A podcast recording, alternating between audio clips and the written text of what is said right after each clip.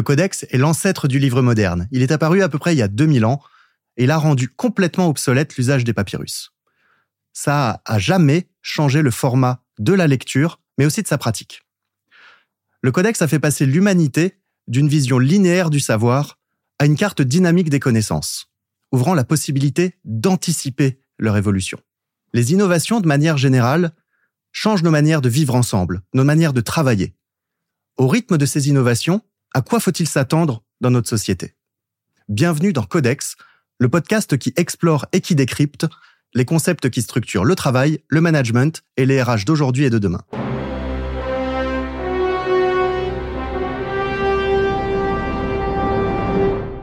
Bonjour à tous, je suis ravi de vous retrouver pour le nouvel épisode de Codex, le podcast sur le futur du travail.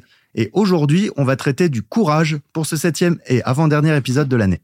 Le courage, c'est un sujet dont on parle un peu dans tous les sens. On peut en parler, par exemple, dans le courage militaire. On peut parler du courage personnel, le courage de prendre des décisions, le courage de dénoncer des mauvaises actions. Mais le courage, finalement, c'est pas réservé aux super-héros. Le courage, c'est une valeur, une qualité dont on a cruellement besoin dans les organisations, au niveau du management, au niveau du leadership et au niveau du quotidien. Et pour en parler aujourd'hui, on va recevoir Violette Bouvray, avec qui j'ai récemment coécrit un ouvrage qui paraîtra le 15 novembre aux éditions Duno. Mais on s'arrêtera pas là, puisque après cette longue interview avec Violette, qui d'ailleurs prendra place au moment du décryptage et au moment de l'interview habituelle, on enchaînera ensuite avec Stéphanie, qui nous parlera du rôle du courage dans le 7e art, et également de Gaspard, qui viendra nous parler de la manière dont le courage et la technologie peuvent s'associer pour un futur souhaitable. Bien sûr, le tout sans oublier Boris, avec qui on aura notre instant philo, mais ça, on vous le réserve pour plus tard, puisque le dernier épisode sera lui entièrement consacré au petit cerveau de Boris. On enchaîne maintenant sur ce septième épisode de Codex consacré au courage. C'est parti.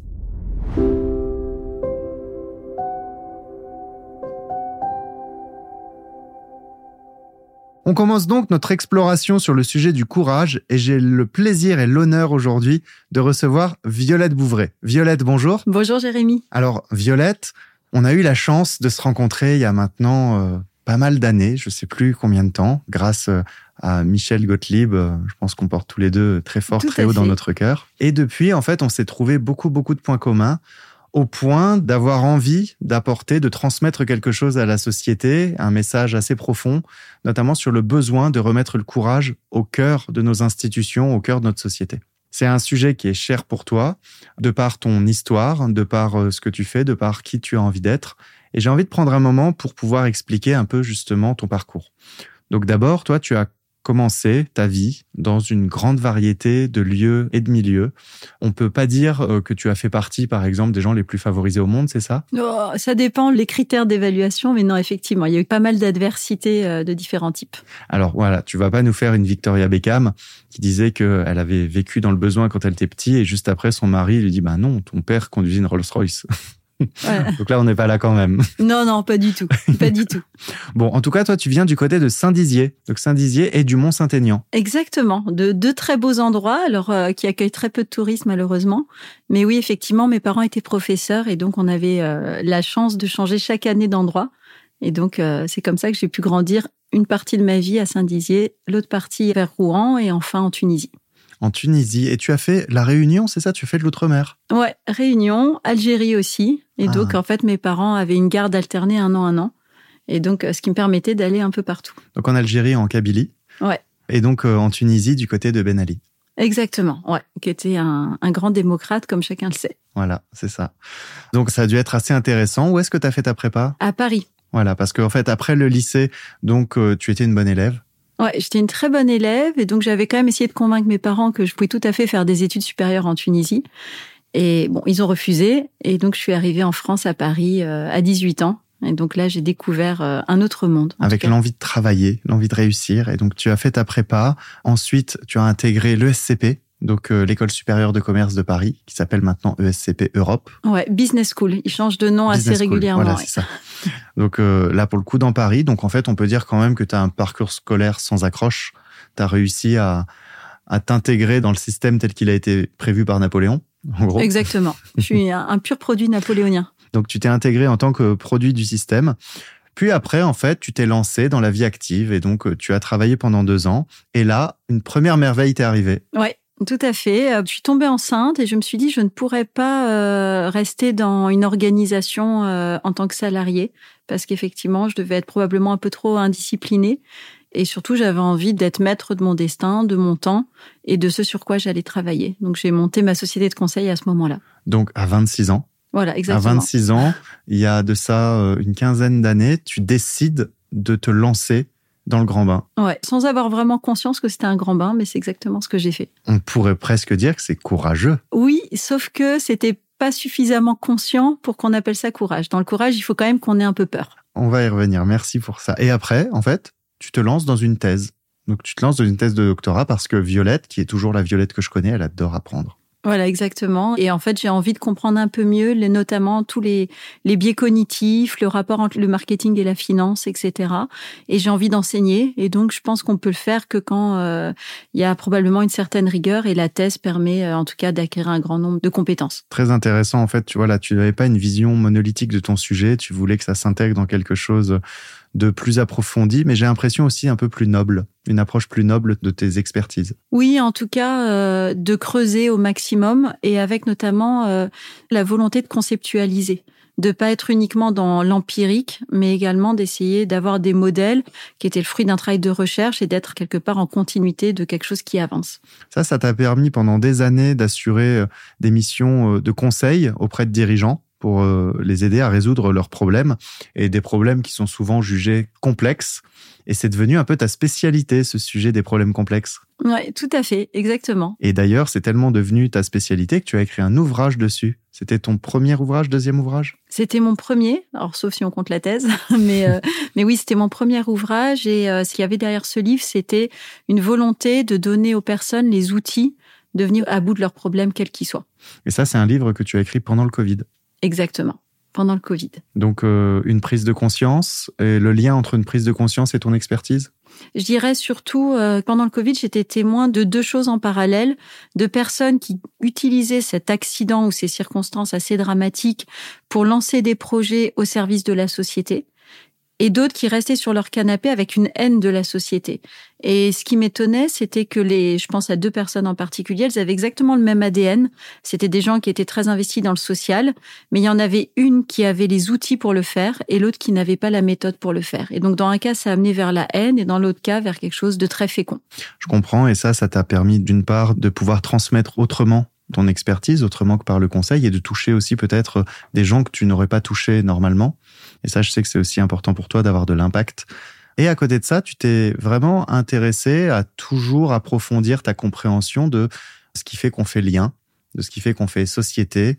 Et tu t'es approché de l'IHEDN, l'Institut des hautes études de défense nationale, où tu as mené un cycle, un cycle d'auditeurs. Comment ça s'est passé? Alors l'IHEDN, ça fait très longtemps que je voulais le faire sans savoir ce que c'était. Donc c'était vraiment une, je dirais, une intuition. Et juste après le Covid, je me suis dit que c'était le bon moment. Mais là encore, c'est très intuitif. Donc c'est une majeure sur la cyber et la souveraineté numérique. Et ça a été une année, euh, je dirais, de sensibilisation aux enjeux de défense et de sécurité euh, de notre pays. Et dont je suis sortie évidemment euh, transformée ou métamorphosée comme la plupart des auditeurs. Hum, je confirme. Voilà. Encore un point commun. oui. Et là, le 1er janvier 2021, tu m'envoies un message qui m'a beaucoup touché. Et euh, on peut euh, partager le contenu avec notre audience. Il disait quoi en gros ce message? Ah, Il disait ça serait catastrophique que je quitte ce monde sans avoir écrit un livre avec toi. Voilà. Et donc on a mis un peu de temps à trouver le bon angle, le bon sujet, parce qu'on voulait pas juste écrire pour écrire.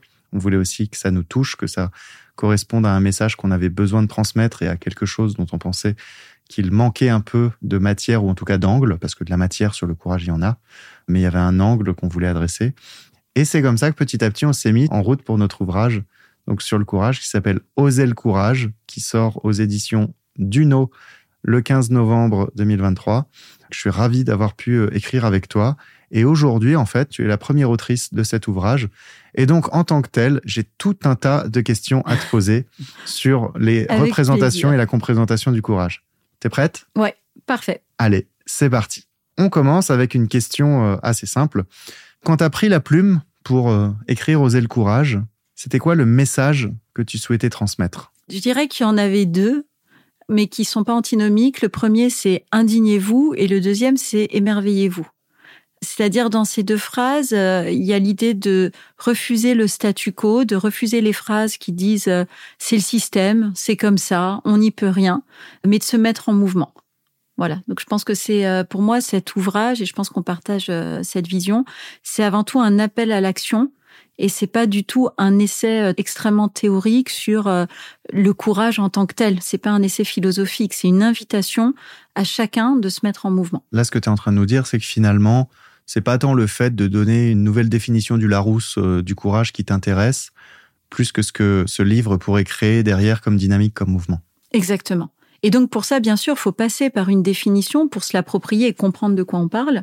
Mais c'est vraiment toujours dans cette logique d'avoir des clés extrêmement concrètes pour agir dès demain. Est-ce que tu as une définition en tête à nous donner pour le courage, qui par exemple pourrait sortir d'un ouvrage que tu as écrit récemment sur le sujet? Alors, plutôt qu'une définition, et je renverrai au livre ou à d'autres travaux d'ailleurs, j'insisterai sur le fait que le courage doit avoir toujours quatre composantes. La première, c'est qu'il y a un appel au courage, c'est-à-dire un décalage entre le monde tel qu'il est et le monde tel qu'on aimerait qu'il soit. La deuxième chose, c'est qu'il y a toujours un prix à payer. Donc tout à l'heure, tu me disais quand tu as monté ta boîte, tu as été courageuse. Non, parce qu'en fait, j'avais pas vraiment de prix à payer et j'avais pas conscience en tout cas qu'il y avait un prix à payer. Donc ça, c'est plutôt de la témérité, de l'audace, mais certainement pas euh, du courage.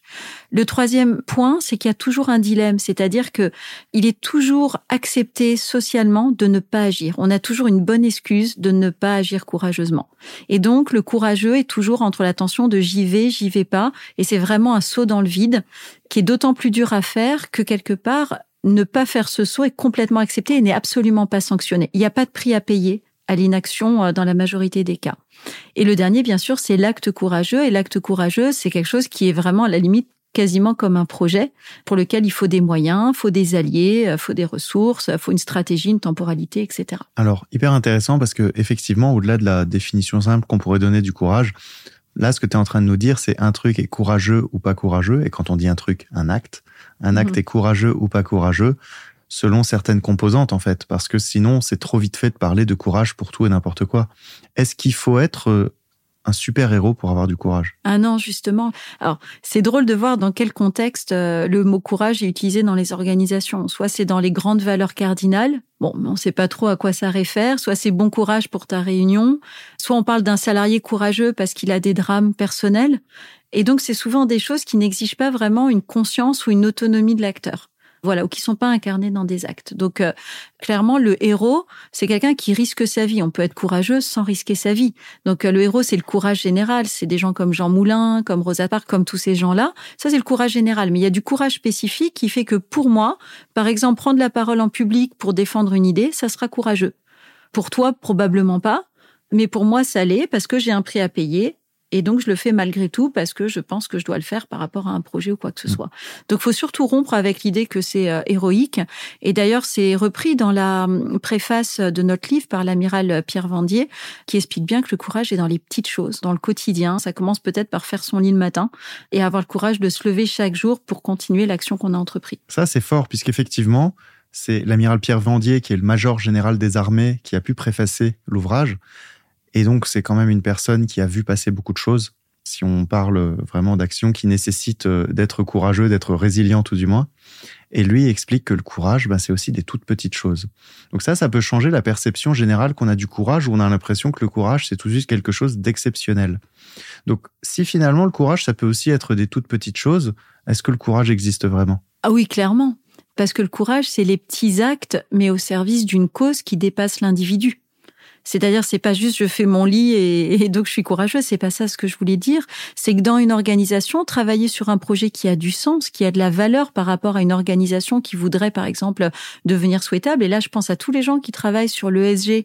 Je parle pas des gens qui parle éventuellement d'ESG, je parle de gens qui font l'ESG. Donc l'ESG, c'est tout ce qui va toucher aux critères sociaux environnementaux dans une organisation. Exactement. Donc en théorie, c'est très bien de faire des conférences en disant on va faire plein de choses, mais ceux qui sont à la manœuvre pour collecter les reporting, pour modifier les business models, etc., ben, c'est plein de petites choses sur une longue durée et il faut pas abandonner. Et ça, c'est très très compliqué. Donc moi, je parle de ça quand je parle de ces petits actes au quotidien. Et ils sont courageux parce qu'ils sont au service d'une transformation, d'une métamorphose ou en tout cas d'un dépassement du statu quo.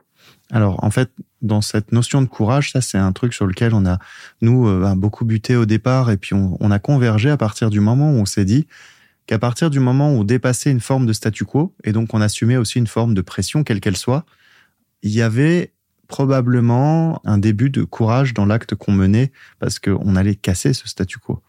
Donc casser le statu quo, c'est le début du courage. Exactement, à condition que ça soit au service de quelque chose qui, quelque part, dépasse l'individu. Si je prends par exemple certains entrepreneurs, c'est de l'audace, mais ils vont le faire quelque part pour un enrichissement, euh, par exemple, pour un enrichissement personnel. Donc ça, c'est formidable. C'est pas du tout l'inverse du courage, c'est autre chose. Le courage, il y a quelque chose qui va quand même faire résonance avec le modèle de société et avec les valeurs de l'individu. Et donc là, on va toucher à la notion de héros tel qu'il peut avoir été euh, défini par exemple par euh, Joseph Campbell, le héros, c'est celui qui se met au service de quelque chose de plus grand que lui-même. Et donc, toi, en fait, ce que tu nous dis, c'est le courage, la valeur courage, c'est ça qu'elle incarne. C'est quand l'action qu'on va mener, n'est pas forcément supposé nous servir à nous, mais va servir quelque chose de plus grand que nous-mêmes. Exactement. Ça ne veut pas dire qu'après, je vais pas avoir des gains personnels, etc. Je veux dire, des gens pourraient objecter, oui, mais les gens font toujours quelque chose pour leur intérêt propre, et c'est probablement vrai.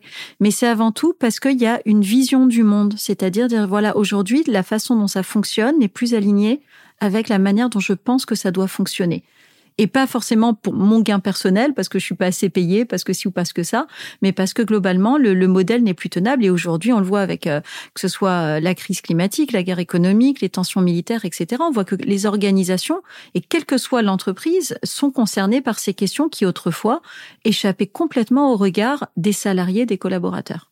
Donc le courage dans les organisations, on peut l'avoir en tant que collaborateur, en tant que manager, et à un moment donné, on est dirigeant dans une organisation. Ça veut dire quoi pour des dirigeants d'organisation d'être courageux? Et est-ce que tu aurais un ou deux exemples? Bah Alors là, l'exemple qui me vient, euh, c'est l'exemple du président du groupe Crédit Mutuel, Nicolas Terry, qui décide de, mettre dans son statut que 15% de son résultat sera affecté à la transition économique et sociale, donc 500 millions d'euros par an, qui supprime les questionnaires de santé pour les personnes ayant eu des maladies, euh, des cancers, etc. au moment de souscrire un prêt immobilier, qui rembourse euh, ses clients, euh, ses entrepreneurs pendant le Covid, alors que la pandémie était un cas d'exclusion de ses assurances. Ça, c'est des actes courageux parce qu'on voit tout de suite la dégradation sur le business model. On voit que la communauté, euh, ses pairs ne suivent pas forcément. Et sur un sujet comme ça, j'ai envie de dire, lui, en quoi ça le menace directement. En quoi c'est courageux en tant que patron d'entreprise de prendre ce genre de décision? Pour plusieurs raisons. La première, c'est que potentiellement, ça peut mettre l'entreprise à risque puisque ben voilà par exemple quand il y a plus le questionnaire médical ben, les modèles de risque sur le crédit est-ce que c'est du courage ou de l'irresponsabilité? Non c'est du courage parce que il y a une vision du monde derrière et que le modèle est possible et qu'il espère créer un mouvement un mouvement euh, plus global de gens qui le. Mais il y a un prix à payer. Donc, là, ce que tu nous dis, c'est pas de l'irresponsabilité parce qu'il n'a pas juste pris cette décision un matin en se levant. Non. C'est il a dit j'aimerais que ça ce soit possible. Avec ses équipes, ils ont fait le travail pour prouver que c'était possible et ils ont acté cette décision. Exactement. C'est-à-dire qu'il y a cette indignation ou cet émerveillement au départ de dire et si des clients qu'on a depuis dix ans pouvaient ne pas être sanctionnés parce qu'ils ont une maladie lourde dans leur euh, accès à l'immobilier, c'est qu'une indignation qu'on peut partager. Qu'est-ce que ça voudrait dire? Ben, Qu'on supprime ça. Et je veux dire clairement, c'est des banquiers. Hein, donc, ils ont fait, j'imagine, des évaluations de risque, etc. Et lui, il risque son mandat. Euh, il risque aussi... Parce euh, que le statu quo du marché, aujourd'hui, c'est de ne pas faire tout ça. Exactement. Parce que, en fait, en position de pouvoir, on n'a pas besoin de le faire. Exactement. Et puis parce que euh, si la vision de la société, c'est de dire, ben, on a un modèle d'acte, une vision actuariale de gestion du risque, bah à ce moment-là, effectivement, il faut pas le faire. Mais si on a une vision du monde qui dit, ben, en tant que banquier, je vais prendre soin de clients de longue date et les traiter de manière un peu différente que juste du PNL sur patte, ben à ce moment-là, euh, ça renverse complètement la perspective. Et là, donc, on arrive à, si on reprend le concept de se dire qu'un héros, c'est quelqu'un qui va mener des actions pour quelque chose de plus grand que lui-même, là, on peut dire que le Crédit Mutuel, en tant qu'organisation, de par l'action de son leader, a fait une action héroïque. Exactement. Dans le sens, le Crédit Mutuel a fait quelque chose qui sert quelque chose de plus grand que lui-même. Et c'est souvent ce qu'on reproche aux entreprises, notamment aux entreprises cotées, de se dire elles servent leurs intérêts directs, l'intérêt des actionnaires, et elles ne vont pas forcément regarder leur impact en dehors de cette bulle-là. Alors ce qui est intéressant dans ce cas-là, c'est que on développe dans le livre le concept d'organisation souhaitable. Derrière ce modèle, il y a un PNL, il y a une vision stratégique, etc. Hein. Donc, il faut pas croire que c'est euh, complètement altruiste, mais il y a une convergence des intérêts d'une vision du monde avec les intérêts de l'entreprise. C'est ce qu'on disait tout à l'heure, en fait. C'est-à-dire qu'on fait quelque chose que personne ne ferait, et c'est pas parce qu'on doit le faire que ça doit être se sacrifier ou quoi que ce soit. C'est encore plus malin quand on arrive à y trouver son intérêt. Mais le courage réside dans le fait que, un, c'est pas dit que ça marchera, c'est pas dit que Nicolas Terry demain ne se fasse pas démonter parce qu'il a pris cette décision. Il y a un prix à payer. Il y a un prix potentiel à payer. Exactement. Et il y a beaucoup d'incertitudes là-dessus, mais ça part aussi d'une croyance que ne pas faire ça, c'est ne plus pouvoir être aligné avec ses propres valeurs. Exactement. Et donc probablement qu'il a euh, quelques années d'avance sur des modèles qui devraient se généraliser. J'en suis euh, plus que convaincu. Ça, je pense que tu le, tu le sais bien.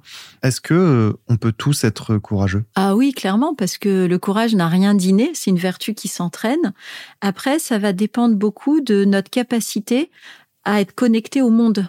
C'est-à-dire, je reparle de l'indignation et de l'émerveillement. Pour s'indigner et être émerveillé, eh ben, il faut voir les autres, il faut voir la nature, il faut avoir une forme de compréhension de ce qui se joue autour de soi et pas détourner le regard. Donc, on peut tous être potentiellement courageux. Ça implique qu'on regarde aussi pour faire quelque chose de plus grand de nous-mêmes. Il faut qu'on comprenne ce qui est plus grand que nous-mêmes qu'on aille l'explorer, qu'on aille le chercher. Ça, c'est un élément qui me paraît très important. Il y a une vraie dimension de rencontre avec son environnement. Qu'on parle d'individu, qu'on parle de l'écologie, il faut vraiment être en rencontre. Et s'il fallait nous convaincre, c'est quoi les conséquences d'un déficit de courage dans le management? Elles sont nombreuses. Je dirais que au niveau individuel, c'est euh, et je crois que c'est Cynthia Fleury qui utilise ce terme, c'est l'érosion de soi. C'est-à-dire qu'avoir un manager qui est lâche, bah, c'est en fait être fissuré par l'inaction et par des modèles qui nous privent de toute énergie.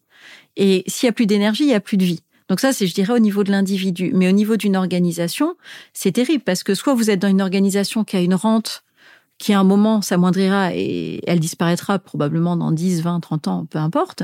Mais sinon, à plus court terme, c'est des organisations qui peuvent complètement disparaître. Puisqu'en fait, il y a des virages qui n'ont pas été pris. J'aime bien voir ce sujet du courage sous le terme de l'énergie en tant que physicien. C'est se dire que finalement, quand on mène un acte courageux, c'est qu'à un moment donné, on crée une dépense d'énergie que personne nous a demandé de mettre en place et qu'on aurait pu finalement ne pas mettre, mais euh, au risque d'heurter ses valeurs personnelles en se disant que si on ne met pas cette énergie-là, plus tard, ça pourra coûter beaucoup plus. Quoi. En fait, c'est une lutte contre l'entropie, clairement, des organisations. Et le courage est quelque chose qui, dans tous les cas, est un réservoir d'énergie. S'appuie sur de l'énergie existante, mais la décuple. Et d'ailleurs, c'est intéressant euh, quand on va dans les armées de se dire, mais comment alors notamment, euh, je pense particulièrement aux, jeunes. Ces jeunes s'engagent sur des théâtres d'opérations extrêmement complexes, avec une perspective de gain euh, financier quasi nul, un risque, etc., et de voir leur énergie et leur engagement. À côté de ça, mettons en perspective dans certaines grandes organisations, on voit des jeunes qui arrivent en retard, euh, qui sont complètement désinvestis, etc. Alors comment expliquer ce décalage d'énergie? Ça serait intéressant de le voir par l'angle du courage et de ce quelque chose qui nous dépasse. C'est des sujets extrêmement complexes et ici on ne prétend pas du tout apporter euh, des réponses absolues, mais ton opinion de ce qui fait un peu qu'on manque d'énergie d'un côté, de courage de l'autre, et qu'on se met des œillères pour beaucoup de choses. Ça tient à quoi? Évidemment, j'ai pas forcément la réponse, mais je te renvoie au discours dont on a beaucoup parlé hein, de Solzhenitsyn euh, à Harvard, où il explique à quel point le confort peut être mortifère. Et il en réfère notamment à la nature en disant même dans la biologie, le confort est mauvais. Ça tue les espèces. Et je pense que c'est euh, quelque part la résultante de plusieurs décennies de confort à la suite des Trente Glorieuses, d'un aveuglement en se disant que ce qu'on a connu là allait durer et que ça, ça nous a complètement, euh, je dirais, endormis. Et question un peu polémique, confort pour qui? Ah, Je dirais quand même confort pour beaucoup.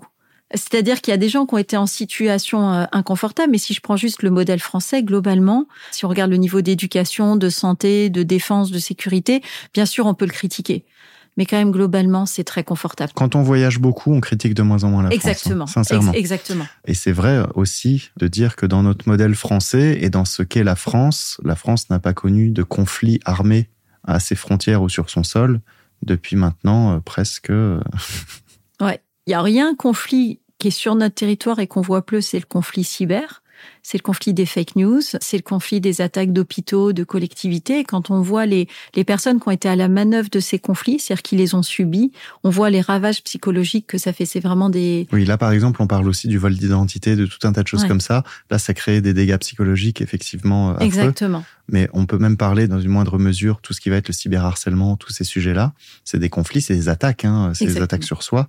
La différence, c'est qu'aujourd'hui, on est moins dans des conflits symétriques, mais ça, de toute façon, c'est le monde tel qu'il est depuis maintenant une vingtaine d'années. Quand on regarde un peu la société telle qu'elle est aujourd'hui, on est dans une période où il y a des conflits extrêmes, des tensions extrêmes. Ça veut dire quoi être courageux? Déjà, avoir le courage de regarder la situation telle qu'elle est et non pas comme on voudrait qu'elle soit. Déjà, c'est pas facile. Sortir du déni de réalité, c'est pas simple. Et la deuxième chose, c'est de prendre ses responsabilités et de arrêter avec cette histoire de dire c'est le président, c'est le dirigeant, c'est le manager, c'est celui qui est riche, c'est celui qui est jeune, c'est celui qui est fort. Non, c'est tout le monde à chacun à son échelle. Et aujourd'hui, pour nos auditeurs qui, pour beaucoup, travaillent dans des entreprises, parfois sont managers, parfois ont des situations de décideurs, ça va vraiment dépendre. Comment ils peuvent être courageux au quotidien avec les armes qu'ils ont hum, Je pense qu'il y a plusieurs choses. C'est notamment dans la façon de poser les problèmes. Au lieu d'être toujours dans essayer de trouver des solutions, d'être dans les victoires faciles, d'essayer vraiment d'anticiper les menaces, de dire c'est quoi les problèmes qu'on a aujourd'hui, ce qu'on aura demain et d'oser les regarder. Ensuite, de faire travailler les équipes en transverse là-dessus et sur d'autres compétences, d'autres méthodes, d'autoriser le droit à l'erreur, mais de le penser. C'est-à-dire que une erreur doit être sanctionnée si les risques sont inconsidérés, évidemment. Et surtout, de toujours naviguer entre ceux qui sont sur le terrain et ceux qui font la stratégie. Je pense que cette coupure entre ceux qui pensent et ceux qui font, elle est complètement mortifère parce qu'on peut pas penser sans faire et on peut pas faire sans penser. Hmm. Et ça, c'est assez important parce qu'aujourd'hui, on a beaucoup de personnes qui sont désengagées dans les organisations parce qu'elles n'ont pas l'impression d'avoir un impact sur quelque chose de plus grand qu'eux-mêmes. Elles ont à peine l'impression d'avoir un impact sur elles-mêmes.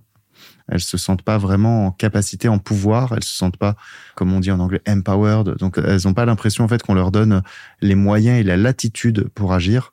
Qu'est-ce que tu peux leur dire à toutes ces personnes? Ah, il y a un exemple que j'aime bien, c'est celui des ports français qui, avant le Covid, euh, quasiment aucun bateau voulait s'arrêter là parce que les dockers étaient toujours en grève. Et pendant le Covid, on a été parmi les ports les plus résilients.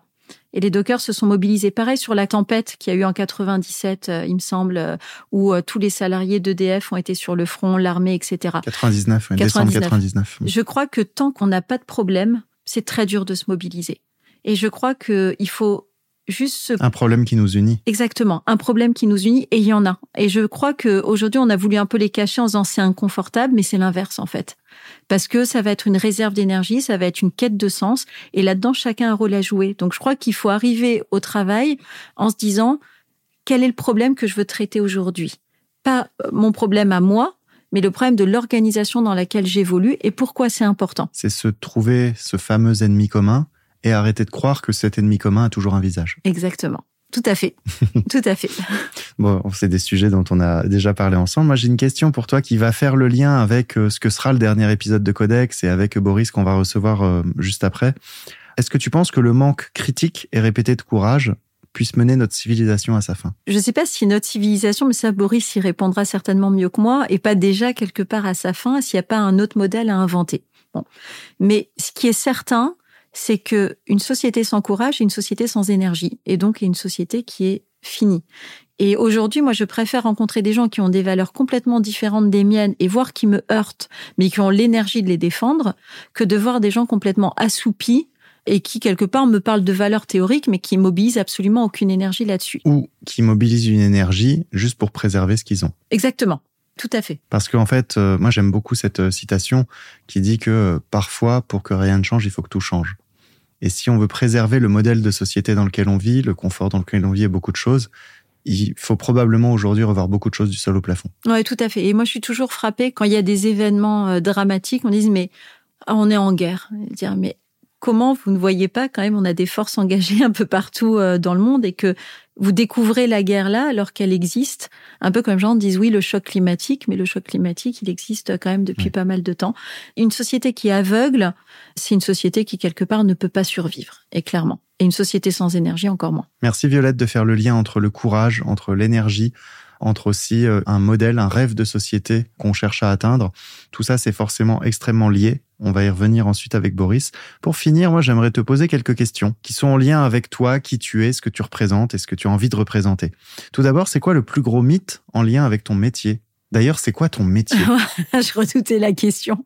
Moi, je dirais que mon métier, c'est de trouver des solutions à des problèmes complexes. Pour moi, le plus grand mythe, c'est de penser que c'est un métier rationnel.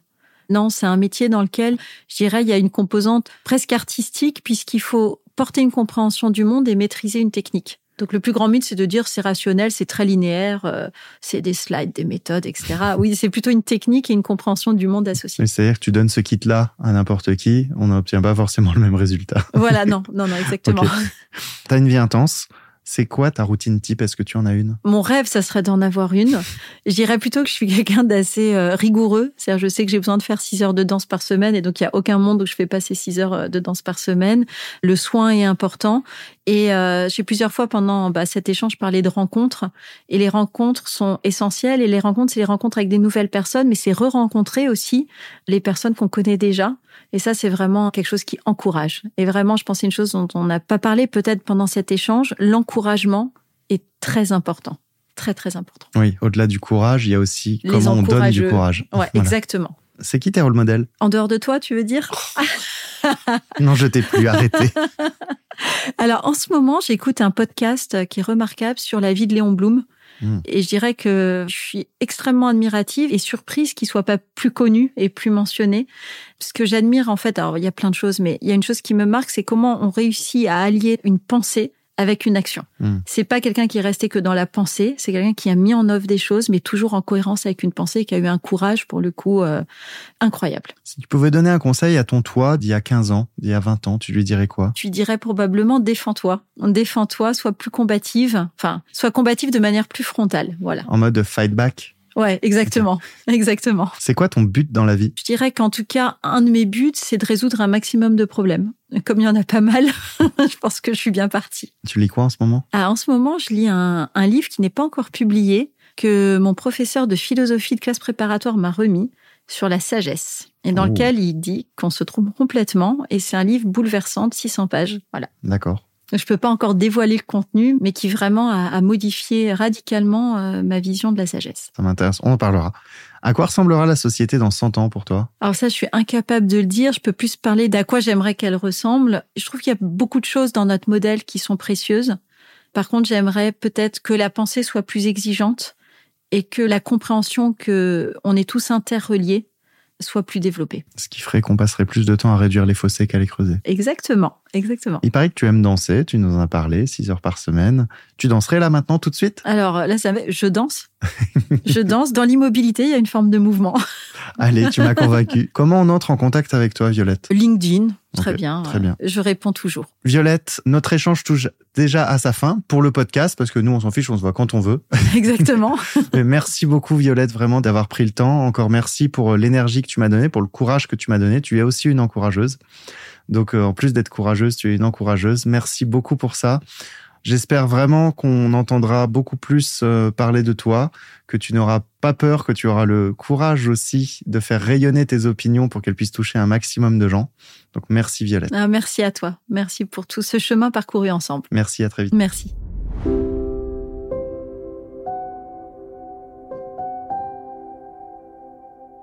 Merci encore Violette, un moment extrêmement inspirant et je suis vraiment ravi d'avoir pu coécrire cet ouvrage avec toi. C'est toi qui as initié cette idée et ça a vraiment permis pour moi en fait de déclencher quelque chose, d'aller vers un sujet vers lequel j'aurais peut-être pas foncé normalement. Donc tu m'as donné du courage. Et j'enchaîne avec une autre personne qui m'a donné beaucoup de courage ces dernières années, Boris Sirbet. Boris, bonjour. Bonjour Jérémy. Bon, Boris, on l'a déjà dit, mais on a cofondé le LabRH ensemble alors qu'on était euh, concurrents à l'époque.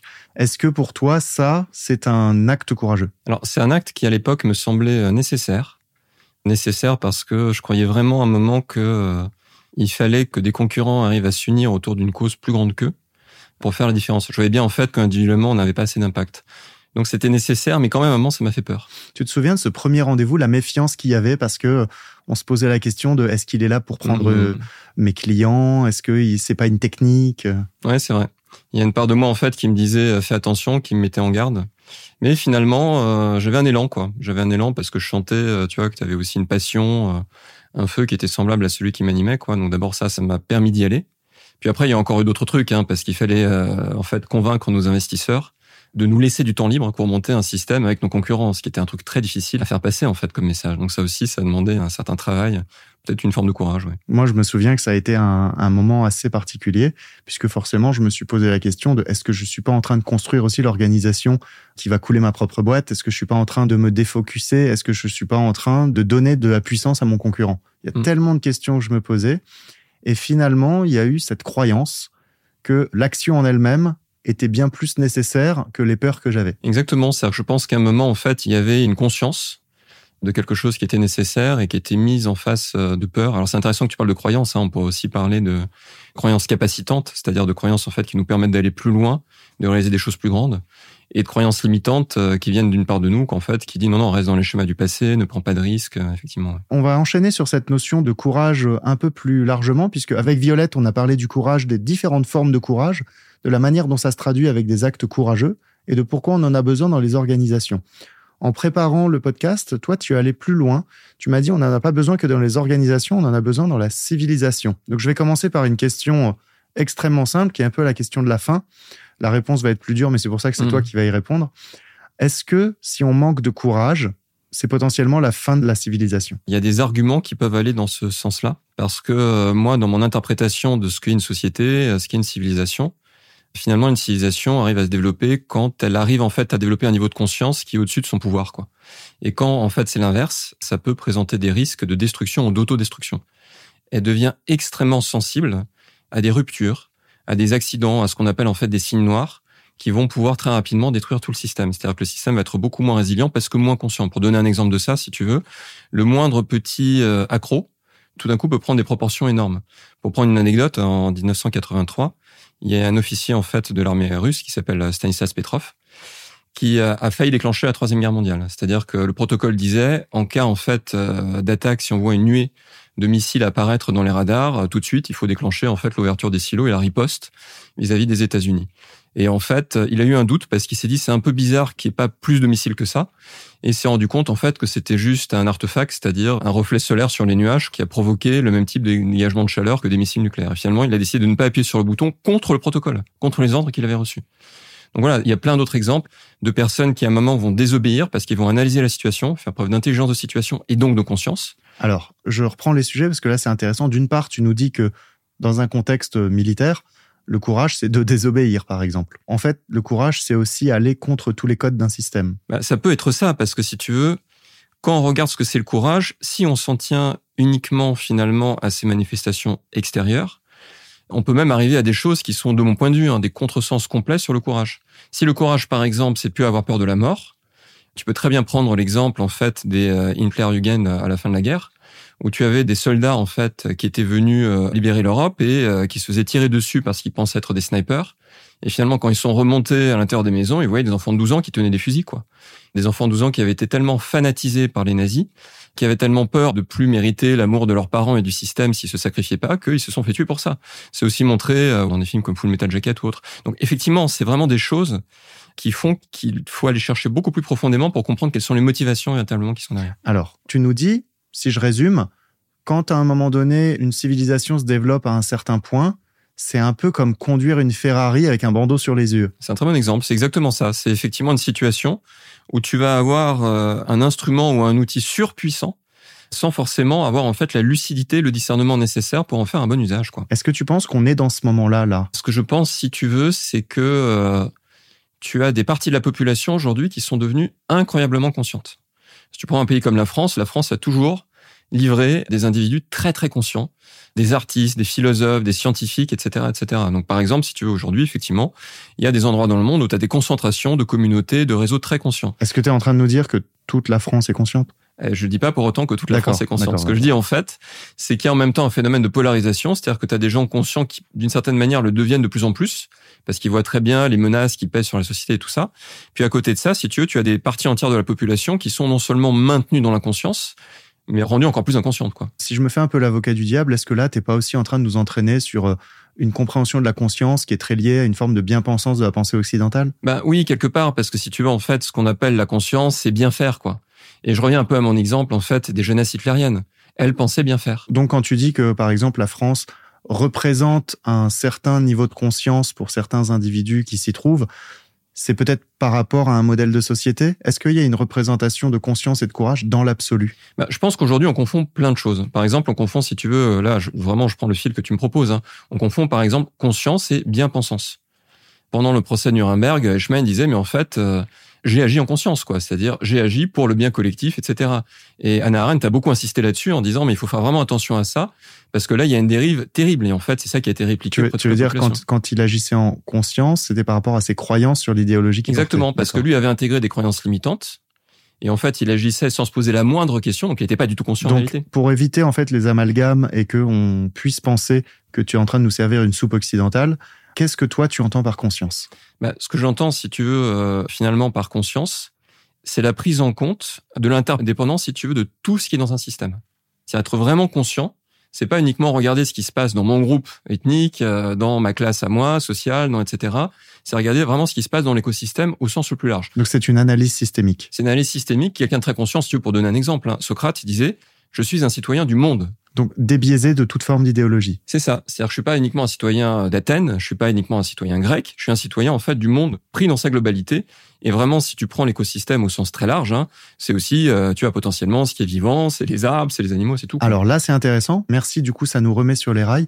J'ai passé un peu de temps là-dessus, mais je voulais vraiment s'assurer que nos auditeurs ne confondent pas ce que tu es en train de dire avec d'autres concepts qu'on peut facilement amalgamer aujourd'hui. Très facilement. Ouais. Voilà. Et donc, toi, ce que tu nous dis, c'est la conscience. C'est pas un moment donné le fait de défendre une idéologie et de s'y tenir ou quoi que ce soit. C'est vraiment le fait d'arriver à connecter tout ce qui se trouve indépendamment de ce qu'on est censé croire ou voir dans notre idéologie. C'est être large, objectif et créer des interconnexions qui sont des analyses systémiques objectives.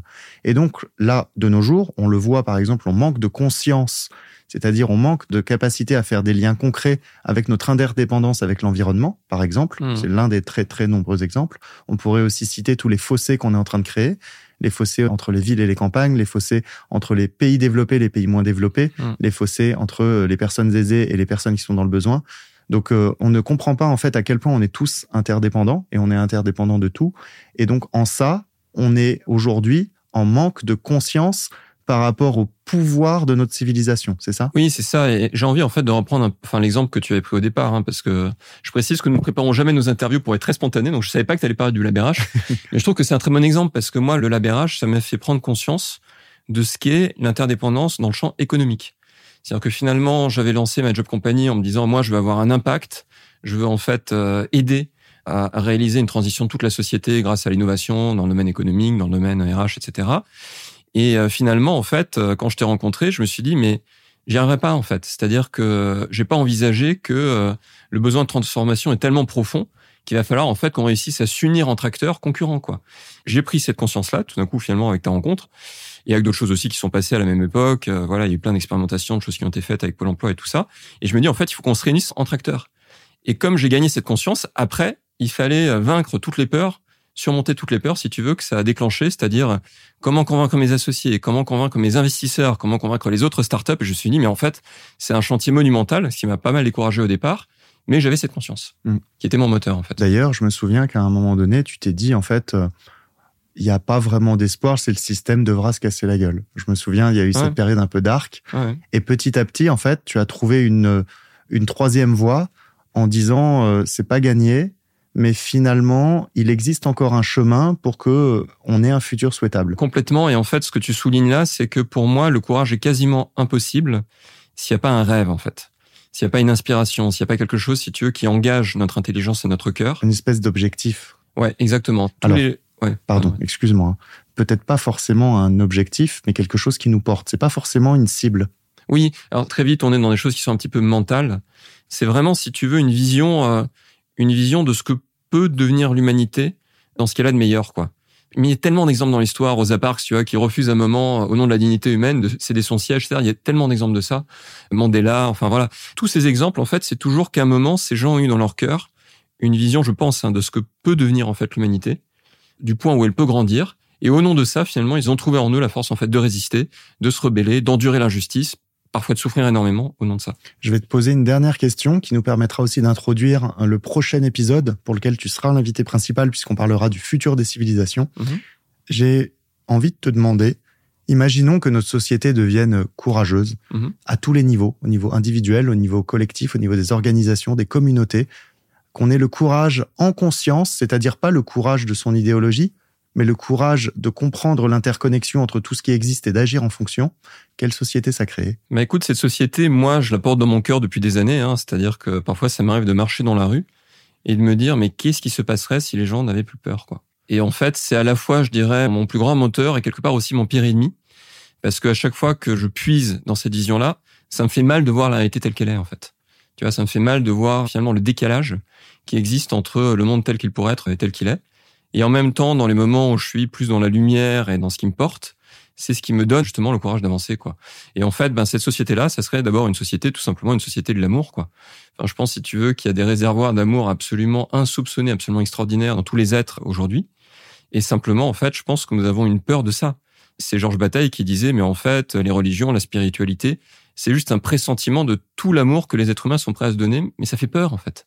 Tu vois, ça fait peur parce qu'on a peur de la puissance des émotions, on a peur de tout ce que ça nous amènerait à faire de complètement euh, dingue, fou, euh, imprévu, etc. Je pense que c'est ça. On a peur de l'absence de réciprocité. Et bien sûr, et on a peur, si tu veux, que l'autre ne comprenne pas, qu'il nous ouvre pas son cœur, qu'il ne réagisse pas, etc. Donc c'est tout ça en fait que ça déclenche. Mais ce que je vois, si tu veux, c'est parfois ça m'amène, tu vois, les larmes au visage, c'est que tout d'un coup je me dis, mais en fait, et en même temps c'est là, si tu veux.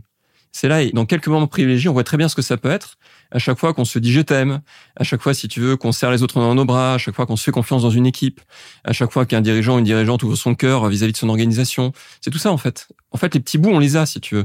On voit très bien les fragments, et il suffit simplement d'imaginer que c'est amplifié à l'échelle du monde entier, quoi, de l'humanité entière. pour conclure, en gros, ce que tu nous dis, c'est que oui, le courage, c'est important, mais un courage en conscience. Et la conscience, c'est pas quelque chose qui doit être biaisé, c'est quelque chose qui doit être ouvert, qui doit être le plus objectif possible, le plus interconnecté possible avec tout ce qui existe, et qu'à la fin, si on laisse place à ces deux choses, la conscience et le courage, ça nous ouvre à l'amour. Oui, mais merci, c'est ça, parce que ce que je dirais, c'est que finalement, la plus haute forme de courage, de mon point de vue, c'est le courage du cœur. Les plus grands héros, les plus grandes héroïnes, c'est les héros du cœur. Tu répondras à quoi à ceux qui disent euh, que c'est bullshit, que c'est bien gentil, que tout ça, mais en gros à toutes les personnes qui vont critiquer cette conclusion. Bah, toutes les personnes en fait qui ressentent ça, je veux d'abord leur dire que je les comprends très bien parce que euh, j'ai passé une grande partie de ma vie en fait à, à lutter avec cette voix en moi qui a pas arrêté de me dire ça et qui en ce moment même en fait me dit ça. Et je n'ai pas de réponse vis-à-vis de ça. J'ai aucune réponse rationnelle en fait. Mis à part le fait à un moment donné de se laisser la chance de. C'est ça. C'est qu'à un moment en fait c'est vraiment une question de d'oser y croire quoi. On ne peut pas continuer malheureusement, mais la prochaine fois on aura beaucoup plus de temps ensemble pour aborder vraiment le sujet qui t'occupe et qui va t'occuper pendant les prochaines années et décennies. On l'espère parce que moi j'ai envie de te voir beaucoup plus sur le devant de la scène avec ces sujets, le futur des civilisations, futur de notre civilisation, pour expliquer que même si peut-être on s'approche vers la fin d'un monde, c'est pas la fin du monde. Oui, tout à fait. Alors ça nous prendra bien, j'espère 40 heures, donc on verra ça la prochaine fois. Bon, et puis on a toutes les prochaines années pour en parler. Mais merci beaucoup Boris, en tout cas, je te dis à très vite. Merci Jérémy.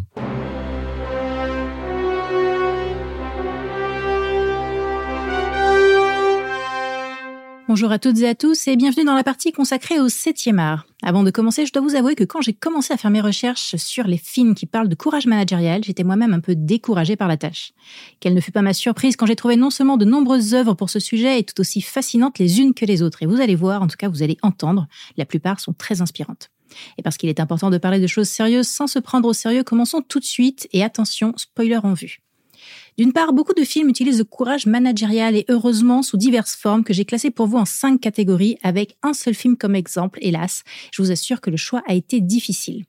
En premier lieu, on parlera du courage de défier l'opinion majoritaire qui est illustré par Spotlight 2015 qui révèle un scandale de pédophilie dans l'église catholique.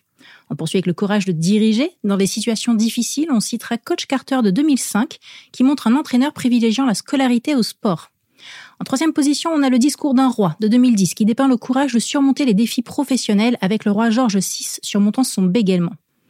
On passe en quatrième, le courage de défendre la vérité et la justice qui est incarné par Hayden Figures 2016, l'histoire de trois femmes afro-américaines jouant un rôle clé en astronautique. Enfin, le Cercle des poètes disparus de 1989 qui illustre le courage d'innover et de changer le statu quo comme défier le conformisme à travers la poésie. Au-delà de ces catégories, je voudrais également mentionner deux films français qui ont attiré mon attention. On commence d'abord par le film Corporate 2017, Nicolas Silol, qui met en scène Émilie, une DRH dont le monde bascule suite au suicide d'un employé. Face à la pression grandissante et aux pratiques déloyales de son entreprise, elle fait le choix courageux de dénoncer cette tactique à l'inspection du travail. Mais que cette démarche lui coûte son emploi, Emily part avec la certitude d'avoir agi justement. Le film ne la glorifie pas en tant que héroïne, mais souligne sa transformation tragique, prise dans les rouages d'un système corrompu et met en lumière son courage face à l'adversité. On termine avec la comédie française Le Jouet, 1976 de Francis Weber, qui nous offre une réflexion sur la définition du courage. Le film suit les péripéties de François Perrin, un journaliste pris pour un jouet par le fils d'un riche homme d'affaires. Une scène particulièrement retient mon attention, celle où le directeur du journal, sous couvert d'humour nudiste, demande à Perrin de se déshabiller. Cette situation absurde met en lumière la soumission de Perrin à l'autorité, prêt à se mettre dans une position inconfortable pour garder son emploi. Est-ce une forme de courage? Le courage aurait-il été de refuser? En définitive, le cinéma nous montre la richesse du courage managérial et son importance pour adopter un changement positif. Cependant, un paradoxe persiste. Ceux qui osent défier le statu quo sont souvent marginalisés. Pour inverser cette tendance, il est crucial de cultiver le courage dès l'enfance et de créer des environnements de travail qui valorisent et récompensent ce courage, plutôt que de le pénaliser. Le défi est grand, mais comme le montrent ces films, il est possible de le relever. La question demeure, comment pouvons-nous faire de cette vision du courage managérial une réalité dans nos organisations?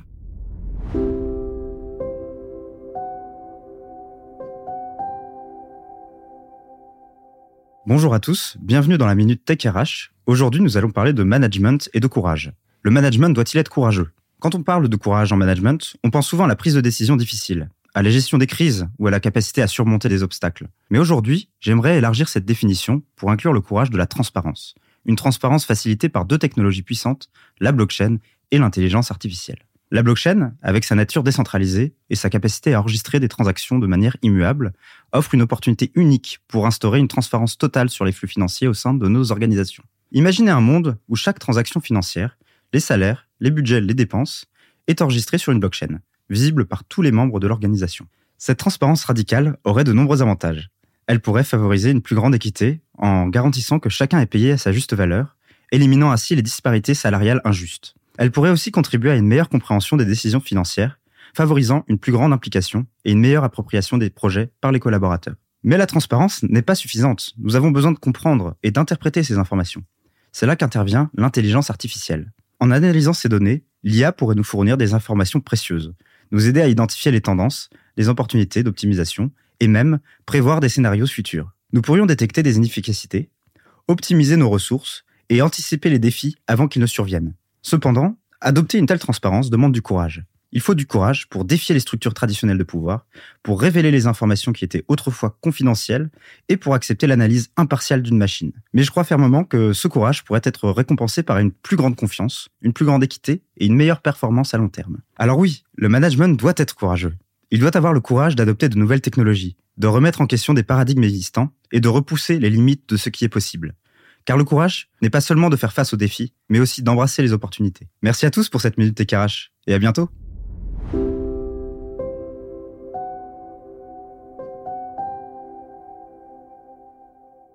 On arrive à la fin de cet épisode de Codex consacré au courage. Vous l'aurez compris, le courage peut prendre différentes formes, mais il commence par des comportements, par des actes courageux. Pour pouvoir aller plus loin sur le sujet du courage, je vous invite bien évidemment à vous référer à l'ouvrage Oser le courage qui sortira aux éditions Duno le 15 novembre. Et en attendant, je vous souhaite une très belle semaine, un très bon mois et je vous dis au prochain épisode de Codex qu'on consacrera au futur des civilisations. À bientôt.